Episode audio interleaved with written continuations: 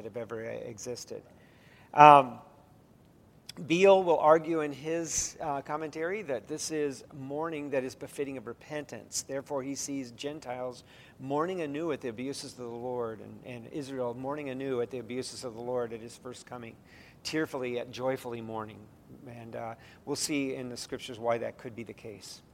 Um, I hear over and over again in my devotions, I heard it again this morning, that this earth is no place, uh, once you leave this earth, it's no time for praise. W- you know, will the dead praise you? The, the psalmist will ask. Listen to Psalm 115, verse 17. The dead do not praise the Lord, nor do any who go down into silence. Well, now, is that true? Because Paul said to be absent from the body is to be present with the Lord. And he would rather be absent from the body and present with the Lord. Do you think there's any praise going on right now between Paul and God or my dad and God? I think so. So, what is the perspective of the psalmist or Ecclesiastes when it makes statements like this? The dead do not praise the Lord. Um, I, I, think that the psalm is focused from this life, from this world. Uh, that wisdom literature is focused from this world, the perspective of this world. And so um, um, those who are not with us now are not praising God here. And the focus of the scriptures is very much on praising God here. This is a special window that we live in. It's a window of faith. It's an opportunity to walk by faith, the opportunity to praise God who you have not seen. That is different that is different in its quality and its glory than praising God once you see Him. And, and so the kind of praise that we have now, the kind of opportunity that we have now, it's over with. When you're in the grave, that's over. You're in His presence. Yes, you're praising Him there, but that's not what the scriptures are focused on in these passages. So, um, um, the specifics of, sorry about that, uh, the specific, specifics of um, how Revelation 1 is talking about glorifying God. Every eye will see him and they will wail because of him. I think it's very much focused on this world, and this earth. And, um, and, and it's from that vantage point. Now, the specifics of how the coming of the Lord are going to go down, we're going to study in chapters 20 through 22. And, and that's going to be a gift because even as we go back to Zechariah tonight for a little bit of clarity, Zechariah is still kind of that mountain view where you got all these mountain peaks and things aren't clear, what's what. Revelation 20 to 22 seems to be laying things out in a, a, chronological order, and the language seems very purposeful to that end. And, uh, and, and so, again, as we study Revelation, we'll see more. At the time of the rapture, uh, that is not the second coming as we infer a rapture, a pre tribulation rapture. At the time of the rapture, the Bible is not clear on what the world will see. So when it talks about Jesus coming in the clouds, the rapture is described that way, the second coming is described that way. And, and so I don't see this being as the rapture necessarily because we just don't see that as being a time of judgment on the world. Now, obviously, if you take out 5%, 10%, 20% of humanity, that's going to leave behind some problems. But um, but we, we, just, we just don't. Uh, listen to the rapture passage in, in 1 Thessalonians 4. The Lord himself will descend from heaven with a cry of command, with the voice of the archangel, and with the sound of the trumpet of God. And the dead in Christ will rise first. Then we, the church who are alive and are left, will be caught up together with them in the clouds to meet the Lord in the air so we will always be with the Lord. Therefore, encourage one another with these words. Um, whenever I see these, uh, what I infer is to be a pre trib rapture, I don't see clear judgment against the wicked at the rapture. And, um, and, and um, eh, there's also, with the pre trib rapture Israel, there's no indication that they're going to be surrounded by enemies, desperate for their Messiah. mourning over the Messiah that they had formerly pierced. But we will see that kind of a disposition at the second coming, where they are desperate and the Lord comes and they repent and they have his heart of grace that Zechariah calls a heart of grace, where they wail over him who they pierced. Um, so, with that, let's go to Zechariah chapter 12 and, and just look at a few things there. Um, regarding the second coming of Jesus Christ. Let's go to Revelation chapter 12. The passage I want to look at is really Revelation 14, but I want you to appreciate a problem that I have here in, in, Revela- in, in Zechariah 12 through 14. Um, because it's going to relate to the same problem I'm going to have in the book of Revelation. Who is taking the action when it says, for instance, the word Lord, Yahweh, in the Old Testament? Is the word Yahweh always referring to God the Father, or is it big enough to refer to the Father and the Son? And, and, uh, and, and as you look at this passage, it seems to be big enough to refer to both. In other words, I can't really look at the word Yahweh in, in, in Zechariah 12 through 14 and say, oh, yeah, that's always talking about the God the Father. But as I look at Revelation and I look at the term Almighty in a little bit, uh, Almighty is used 10 times in the New Testament, nine times in Revelation. And, and very clearly in some of them, it's the Almighty and the Lamb. So it's distinct, Almighty applying to God the Father. And there's a principle that we'll look at in 1 Corinthians for that. Um, so I'm going to tend to approach the word Almighty, and I might get myself in trouble going through the book of Revelation as always speaking of the Father. But I really can't do the same thing here with the term Yahweh in, in, in, um, in, in uh, Zechariah. It seems to be big enough to uh, accomplish, uh, uh, to refer to both the Father and the Son. So if we look at uh, Revelation 12 1, who is writing here? This is the oracle of the word of the Lord, of Yahweh, concerning Israel. Thus declares the Lord, Yahweh. You see all those capital letters for L O R D, referring to Yahweh, who stretched out the heavens and founded the earth and formed the spirit of man within him. Well, who stretched out the heavens and founded the earth and formed the spirit of man in him? Uh, by the decree of the Father, the Son carried out every deed, right? And so there seems to be a little bit of overlap. Look at verse 10. And I will pour out on the house of David, again, this is the oracle of the word of the Lord. I will pour out on the house of David and the inhabitants of Jerusalem a spirit of grace and pleas for mercy, so that when they look on me, Yahweh, on him who they have pierced, they shall mourn for him, as one mourns for an only child, and weeps bitterly as one weeps over a firstborn. Now, you see where I'm starting to see overlap in the word Yahweh as appearing to the one they pierced. Now, there is a sense if you kill my sons, you're killing me. But I, I think that here, when it talks about, uh, you know, piercing Jesus, that you're really piercing the Father, I, I don't think I would stretch that as much. I think I would stretch the term Yahweh, my understanding of Yahweh, to include both. Um, if we keep looking, um, um, uh, look at verse number 2 of chapter 13. On that day declares the Lord of hosts, I will cut off the names and I will remove from the land. So we've got Yahweh in action. Chapter 14, verse 1 Behold, a day is coming for the Lord, for Yahweh, when spoil will be taken from you and divided in your midst. For I will gather the nations against Jerusalem to battle, and the city shall be taken, and the house plundered and the women raped. Half of the city will go out into exile, but the rest of the people will not be cut off from the city. Then the Lord, Yahweh, will go out and fight with the nations. Now, you notice how we went from first person in verse 2, I will gather, that's God speaking. And now we have the prophet or the narrator speaking in verse 3. Then the Lord will go out and fight against those nations as when he fights on a day of battle. On that day, his feet shall stand on the Mount of Olives that lies before Jerusalem on the east, and the Mount of Olives shall be split in two from east to west by a very wide valley so that one half of the mount shall move northward and the other half southward. And you shall flee to the valley of my mountains, for the valley of the mountains shall reach to Azal, and you shall flee as you fled from the earthquake in the days of Uzziah, the king of Judah. Then the Lord my God will come, and all the holy ones with him on that day, there shall be no light, cold, or frost. There shall be a unique day, which is known to the Lord, neither day nor night, but at evening time there shall be light. On that day, living waters shall flow out of Jerusalem, half of them to the eastern sea, half of them to the western sea. It shall continue in summer as in winter. The Lord will be king over all the earth. On that day, the Lord will be one, and his name one. And um, so, as we, as we look at this, it would seem like this is a time of, of vindication of God, of retribution on enemies. But we see that this is all taking in con- place in context with God having um, poured out in chapter 12, verse 10, a spirit of grace and pleas for mercy on the household of David. So God's going to be doing a tremendous work for Israel.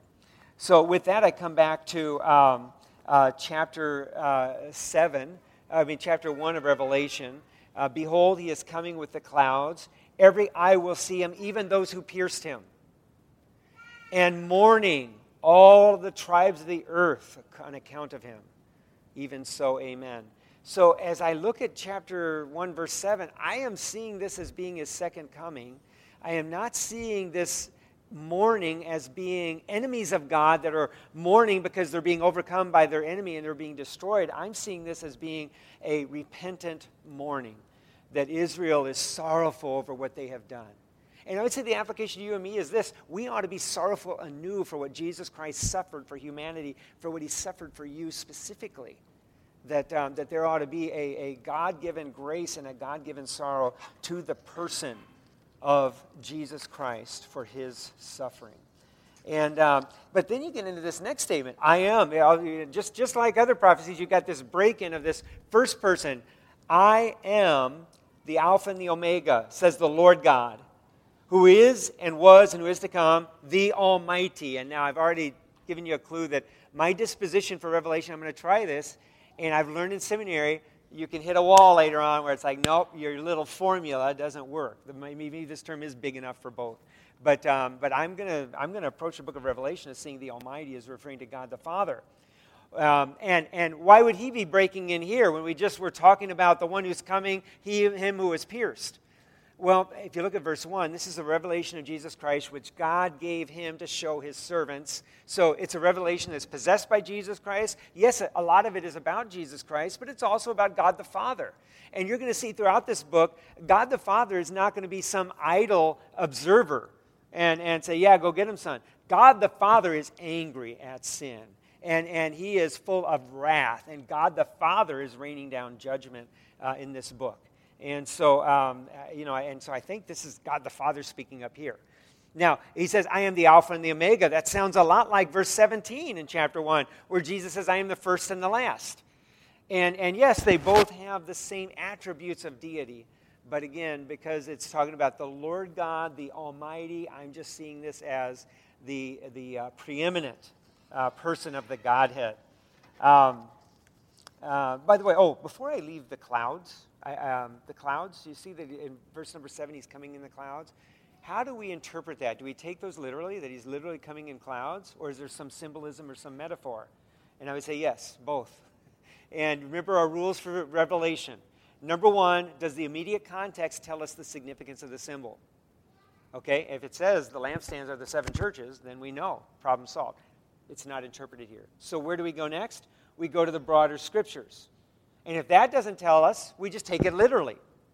And, you know, what harm can there be? Just take it literally. He's coming literally in the clouds. Well, we do have other scriptures, I believe, that inform us.